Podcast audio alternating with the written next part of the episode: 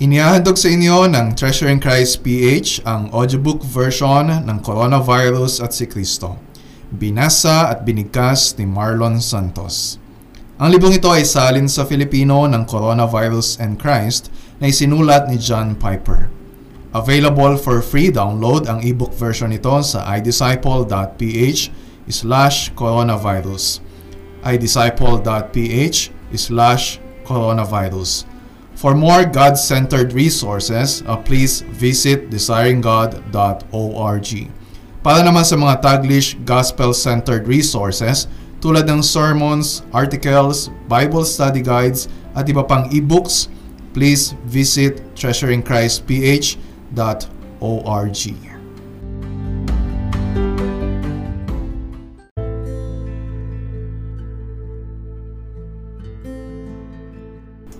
The occasion, coronavirus. Bago matapos ang March 2020, isinusulat ko ang maikling librong ito habang nagsisimula pa lang na kumalat ang global pandemic na tinatawag na coronavirus or technically Coronavirus Disease 2019. Kapag pinaikli ito, COVID-19. Isa itong virus na ang pinupuntirya ay ang baga at kapag lumala ay papatayin ka nito sa pamamagitan ng suffocation o sobrang hirap sa paghinga. Ang unang nai-report na pagkamatay na dulot ng virus na ito ay sa China noong January 11, 2020. Habang sinusulat ko ito, ilang daang libo na ang mga kaso nito sa buong mundo. Libo-libo na rin ang namatay. Hanggang ngayon, wala pang natutuklasang lunas dito. Habang binabasa mo ito, Sigurado mas marami ka nang alam kaysa akin tungkol dito. Kaya hindi ko na kailangang detalyihin pa kung ano ang mga hakbang na ginagawa ng marami para pigilan ang higit pang pagkalat ng sakit na ito. Pati na rin ang naging epekto nito sa ekonomiya ng maraming mga bansa. Nalimitahan at tinigil nito ang marami sa karaniwan nating ginagawa tulad ng pakikisalamuha, pagbiyahe, conferences, church gatherings, theaters, restaurants, sporting events at businesses. Hindi lang ito ngayon nangyari, globally man o sa Amerika. Noong 1918, ayon sa estimates ng Centers for Disease Control, isang global influenza epidemic ang kinamatay ng 50 milyong tao, kung saan mahigit kalahating milyon ay mula sa United States. Marami ang nakaramdam ng mga sintomas sa umaga at pagsapit ng gabi ay namatay na agad ang katawan ng mga namatay ay kinukuha na lang sa harapan ng kanilang bahay at pagkatapos ay dadalhin sa mga libingang hinukay ng mga bulldozers. Isang lalaki ang nabalitang binaril, wala kasing suot na face mask. Sarado ang mga eskwelahan, Armageddon na raw. Katapusan na ng mundo, sabi ng ilang mga pastor. Siyempre, hindi ko mo ganoon ang nangyari noon, ay ganoon na rin ngayon may paalala at babala sa atin ang nangyari dati. Pero hindi natin pwedeng sabihin ito rin ang sasapitin natin ngayon. Gayunpaman, sa panahon natin ngayon, nararamdaman natin kung gaano karupok ang mga bagay sa mundong ito. Maging ang mga akala nating matatag na pundasyon ay nayayanig. Kaya naman, ang dapat na itanong natin ay ito. Matibay ba ang batong kinatatayuan ko? Ito ba isang batong hindi matitinag kahit ano pa ang mangyari.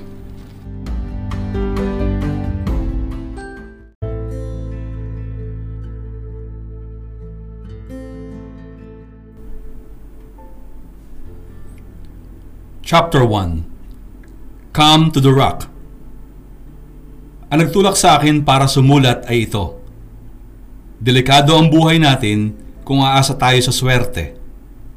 Kung ang pagbabatayan lang natin ay ang liit o laki ng tsansa ng 3% kumpara sa 10%, kabataan kumpara sa katandaan, may history ng iba't ibang sakit kumpara sa walang history ng sakit, nakatira sa probinsya kumpara sa nakatira sa syudad, nakakulong sa bahay at nagpa-practice ng social distancing kumpara sa socializing. Kung dadaanin lang natin ang buhay sa swerte o tsamba, wala tayong tibay na maaasahan dito. Hindi natin ito pwedeng tayuan. Merong mas mabuting paraan. Meron tayong mas matibay na matatayuan. isang bato ng katiyakan imbes na gumuguhong buhangin ng probabilities. Yung umaasa ka lang kung ano ang malamang na mangyari. Naalala ko, December 21, 2005, nang ibalita sa akin na meron akong prostate cancer. Sa mga sumunod na linggo, lahat ng pag-uusap ay patungkol sa odds o kung gaano kalaki o kaliit ang tsansa na gagaling ako. Kung hihintayin na lang ba kung ano ang mangyayari. Kung mas mainam bang daanin sa mga gamot o magpa-opera o subukan ang alternative medicine tulad ng homeopathic procedures. Pinag-isipan naming mabuti ng asawa kong si Noel ang mga bagay na ito. Ngunit sa gabi, napapangiti na lang kami dahil ito ang alam namin. Ang pag-asa namin ay wala sa anumang laki o liit ng tsansa. Ang pag-asa namin ay nasa Diyos. Hindi ibig sabihin na naniniwala kaming siguradong sigurado 100% napapagalingin ako ng Diyos. Habang tsansa lang ang kayang ibigay ng mga doktor. Ang sandigan ng aming tinutukoy ay higit pa riyan. Oo, mas mabuti pa sa kagalingan. Bago pa man kinumpirma ng mga doktor na ako nga'y may cancer, pinaalala na ng Diyos sa akin sa pambihirang paraan ang tungkol sa batong kinatatayuan ko. Katatapos pa lang noon ng taunang check-up ko at sabi ng aking urologist, mukhang kailangan nating kumuha ng biopsy. Sa isip ko, talaga? Sabi ko, kailan? Ngayon din, kung may oras ka. Okay sa akin. Habang inihahanda ng doktor ang mga kailangang gamit at habang isinusuot ko ang asul na hospital gown, naging pagkakataon yon para pag-isipan kong maigi ang nangyayari. Iniisip ng doktor na posibleng may cancer ako. Habang nagsisimula ng magbago ang mga iniisip ko tungkol sa mga mangyayari sa akin, ipinaalala sa akin ng Diyos ang katatapos ko lang mabasa sa Biblia. Para lang malinaw, wala akong narinig na literal na boses. Hindi ako nakakarinig ng mga boses. At least, kung experience ko ang pagbabasihan. Ang kumpiyansa ko na nangungusap ang Diyos ay nakasalalay sa katotohanan ang Biblia ang salita ng Diyos. Ipapaliwanag ko ito sa susunod na chapter. Nagsalita na ang Diyos minsan para sa lahat. At patuloy pa rin siyang nangungusap sa kasalukuyan sa pamamagitan ng kanyang banal na salita. Kung uunawaing mabuti ang nakasulat sa Biblia, malinaw na maririnig natin sa pamamagitan nito ang sinasabi ng Diyos. Habang hinihintay ko ang resulta ng biopsy na magkukumpirma kung may cancer ako o wala, heto ang sinabi sa akin ng Diyos. John Piper, hindi ito parusang dulot ng matinding galit ko. Mabuhay ka man o mamatay, makakasama mo ako. Sarili kong paraphrase yan. Ito talaga ang sinabi niya. Sapagkat tayo hindi tinalaga ng Diyos sa galit, kundi sa pagtatamo ng kaligtasan sa pamamagitan ng ating Panginoong Heso Kristo na namatay dahil sa atin upang tayo, maging gising o tulog man, ay mabuhay tayong kasama niya. 1 Thessalonians 5:9-10 Gising o tulog man, ibig sabihin, buhay o patay. Mabubuhay pa rin akong kasama ang Diyos. Paano mangyayari yon? Makasalanan ako. Wala ni isang araw sa buhay ko na nakaabot ako sa pamantayan o standard ng Diyos kung paano magmahal at mamuhay ng may kabanalan. So paano ito mangyayari? Paano masasabi ng Diyos kay John Piper, buhay man o patay, makakasama mo ako? Bago pa natapos ang tanong kong ito, sumagot na agad ang Diyos. Ito'y dahil lamang kay Jesus. Jesus alone. Wala nang iba. Dahil sa kanyang kamatayan, wala na ang matinding galit ng Diyos sa akin. Hindi dahil perpekto ako at walang kasalanan. Ito'y dahil ang mga kasalanan ko at ang kaparusahang nararapat para sa akin ay inakong lahat ng aking tagapagligtas na si Yeso Kristo. Siya ang namatay para sa atin. Ito ang sinasabi ng kanyang salita. Ito ang dahilan kung bakit malaya na ako at di na pananagutin sa mga parusang nararapat sa mga kasalanan ko. Tiyak na ligtas ako dahil sa awa at biyaya ng Diyos. Kaya ang sabi niya, buhay man o patay, makakasama mo ako. Ibang iba yan kumpara sa umaasa lang sa tsansang meron ako pagdating sa cancer o di kaya pagdating sa coronavirus. Ito ang matatag na batong kinatatayuan ko. Hindi ito marupok. Hindi ito parang buhangin. Ganito rin ang nais kong tayuan at asahan mo. Kaya ko naman ito isinusulat. Pero hindi lang yun. Baka kasi may makabasa nito at sabihin, kayong mga reliyosong tao ay kontento ng makasumpong ng pag-asa para sa kabilang buhay.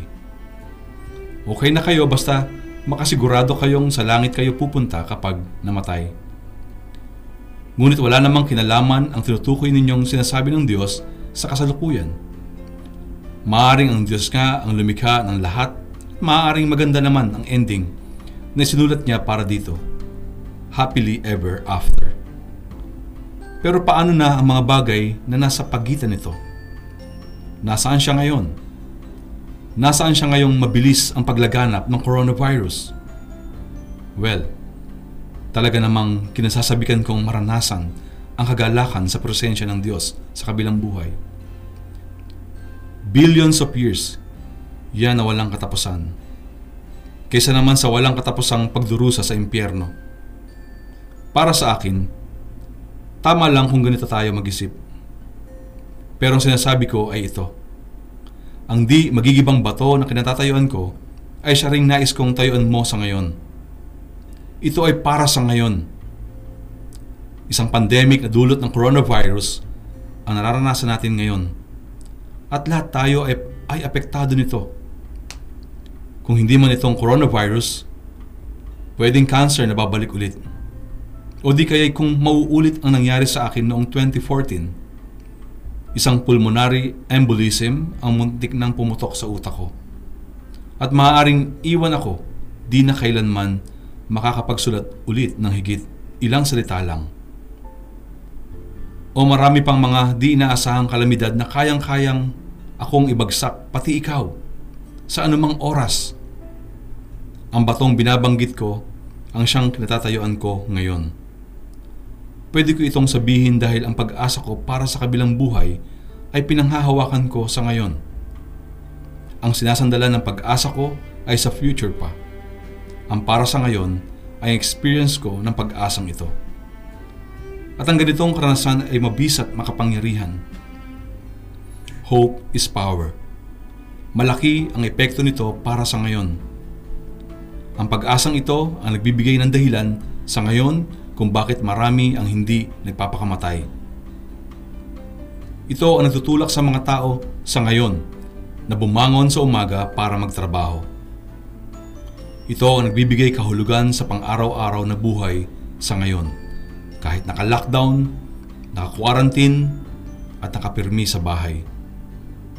Pag-asa ang nagpapalaya sa ngayon mula sa selfishness na nakikita sa takot at kasakiman ito rin ang nagbibigay ng lakas ng loob sa atin sa ngayon para magmahal, magsakripisyo, at gawin ang dapat gawin anuman ang kahinatnan.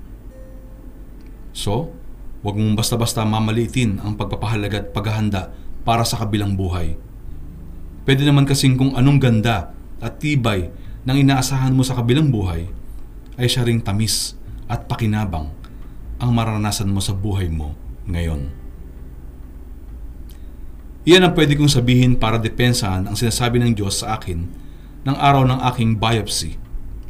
Buhay man o patay, makakasama mo ako. Ang ganyang pag-asa sa pamamagitan ng kamatayan at muling pagkabuhay ni Jesus, ang dahilan kung bakit nais kong ibuhos ang buhay ko ngayon para sa kapakanan ng iba. Lalo na't kung para ito sa kabubuti nila sa kabilang buhay. Dahil dito, kaya ako passionate na huwag sayangin ang buhay ko. Ito rin ang tumutulong para hindi ako mag-urong sulong sa mga decision ko. Dahil dito, kaya masigasig akong ipahayag ang kadakilaan ni Yeso Kristo. Dahil dito, Kaya masaya akong gugulin ang lahat at ialay pati ang sarili ko. 2 Corinthians 12 verse 15 Upang akayin ang lahat na maaakay ko para maranasan din nila ang walang hanggang kaligayahan. Totoong pwede kong sabihin yan. Pero kung may tututol at sasabihin ang Diyos ni John Piper ay mahusay lang kung sa kabilang buhay ang usapan at hindi para sa buhay natin dito ngayon. May ibang bagay pang kinakailangang banggitin. In fact, maaring may ilang tututol sa susunod kong sasabihin. Wow, mukhang sobrang involved naman yata ang Diyos sa buhay natin dito ngayon. So parang sinasabi mong may kapangyarihan ng Diyos, hindi lang para ayusin ang future natin, kundi para pakialaman din ang mga virus. Sobra naman yata yon. Ganito ang gusto kong sabihin. Bago na kumpirmang ako nga ay may cancer, ang karaniwang sagot ko sa mga nangungumusta ng kalusugan ko ay mabuti naman. Ngunit ngayon, iba na ang sagot ko. Sinasabi ko, mabuti naman ang pakiramdam ko. May pagkakaiba. Isang araw bago ako i-biopsy, sa pakiramdam ko, mabuti ako. Kinabukasan, napag-alaman kong may cancer ako. Ibig sabihin, hindi pala mabuti ang lagay ko. Kaya't kahit habang sinusulat ko ito, hindi ko alam kung mabuti ang lagay ko. Mabuti ang pakiramdam ko. Yan ang feeling ko. Higit pa yan sa kung ano ang deserve ko. Maaring hindi ko alam, pero baka may cancer na pala ulit ako.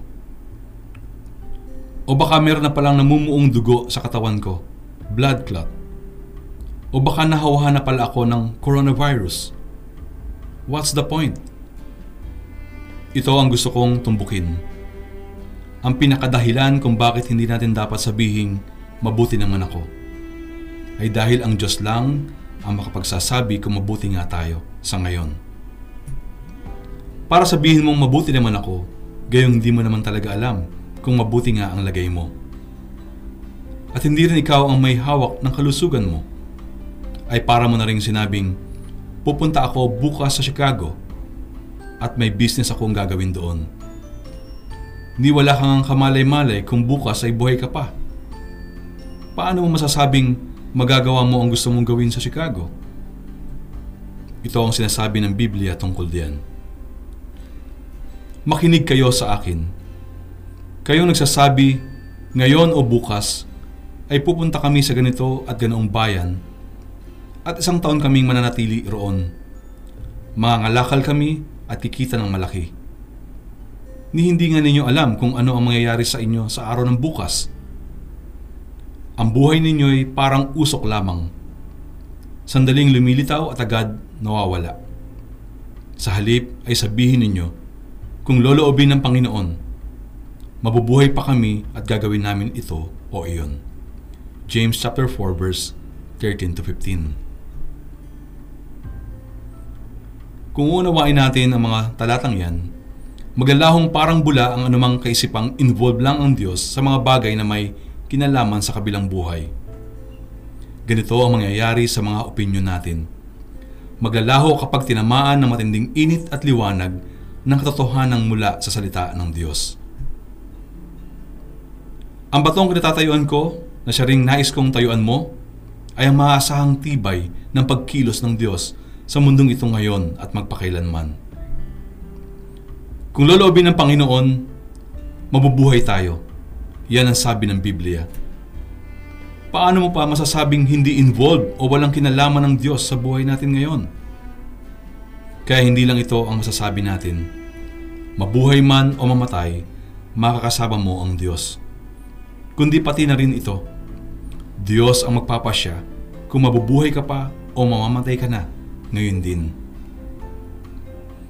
At hindi lang kung mabubuhay o mamamatay, higit pa riyan ang kanyang involvement sa buhay natin. Kung loloobin ng Panginoon, gagawin namin ito o iyon. Hindi lang ang ilan sa mga gawain natin ang tinutukoy diyan, kundi lahat. Ang Diyos ay totally involved sa buhay natin. Totally, sa lahat-lahat. itong kalusugan mang meron tayo ngayon o yung karamdaman na maaaring dumapo sa atin, itong pagbagsak ng ekonomiya ngayon o yung mangyayaring pag-ahon, itong paghinga natin ngayon o pagtigil nito, ibig sabihin, habang hinihintay kong mabiopsy ng araw na yon, maaaring sabihin ng Diyos sa akin na sinabi rin naman niya kinalaunan, huwag kang matakot. Mabuhay ka man o mamatay, makakasama mo ako. At habang buhay ka pa, walang maaaring mangyari sa iyo nang hindi ayon sa kung ano ang ipinasya ko. Wala. Nasa akin ang desisyon kung mabubuhay ka pa. Nasa akin ang desisyon kung mamamatay ka na.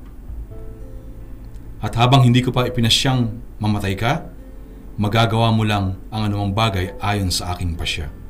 Sige, gawin mo na ang dapat mong gawin. Ito ang aking sandigan para sa ngayon, bukas at magpawalang hanggan. Sa librong ito, inaanayahan kitang samahan mo ako sa paglapit kay Yeso Kristo. Siya ang sandigan, hindi magigiba. Umaasa ko na sa patuloy mong pagbabasa ay lalo pang lilinaw ang tunay na kahulugan nito. Hangad kong maipakita sa iyo kung paanong ang Diyos na nahayag sa pamamagitan ni Kristo ang siyang sandigan sa bahaging ito ng kasaysayan natin. Ngayong laganap ang coronavirus sa buong mundo. Nais ko ring maituro sa iyo kung paano tumayo sa kanyang makapangyarihang pag-ibig.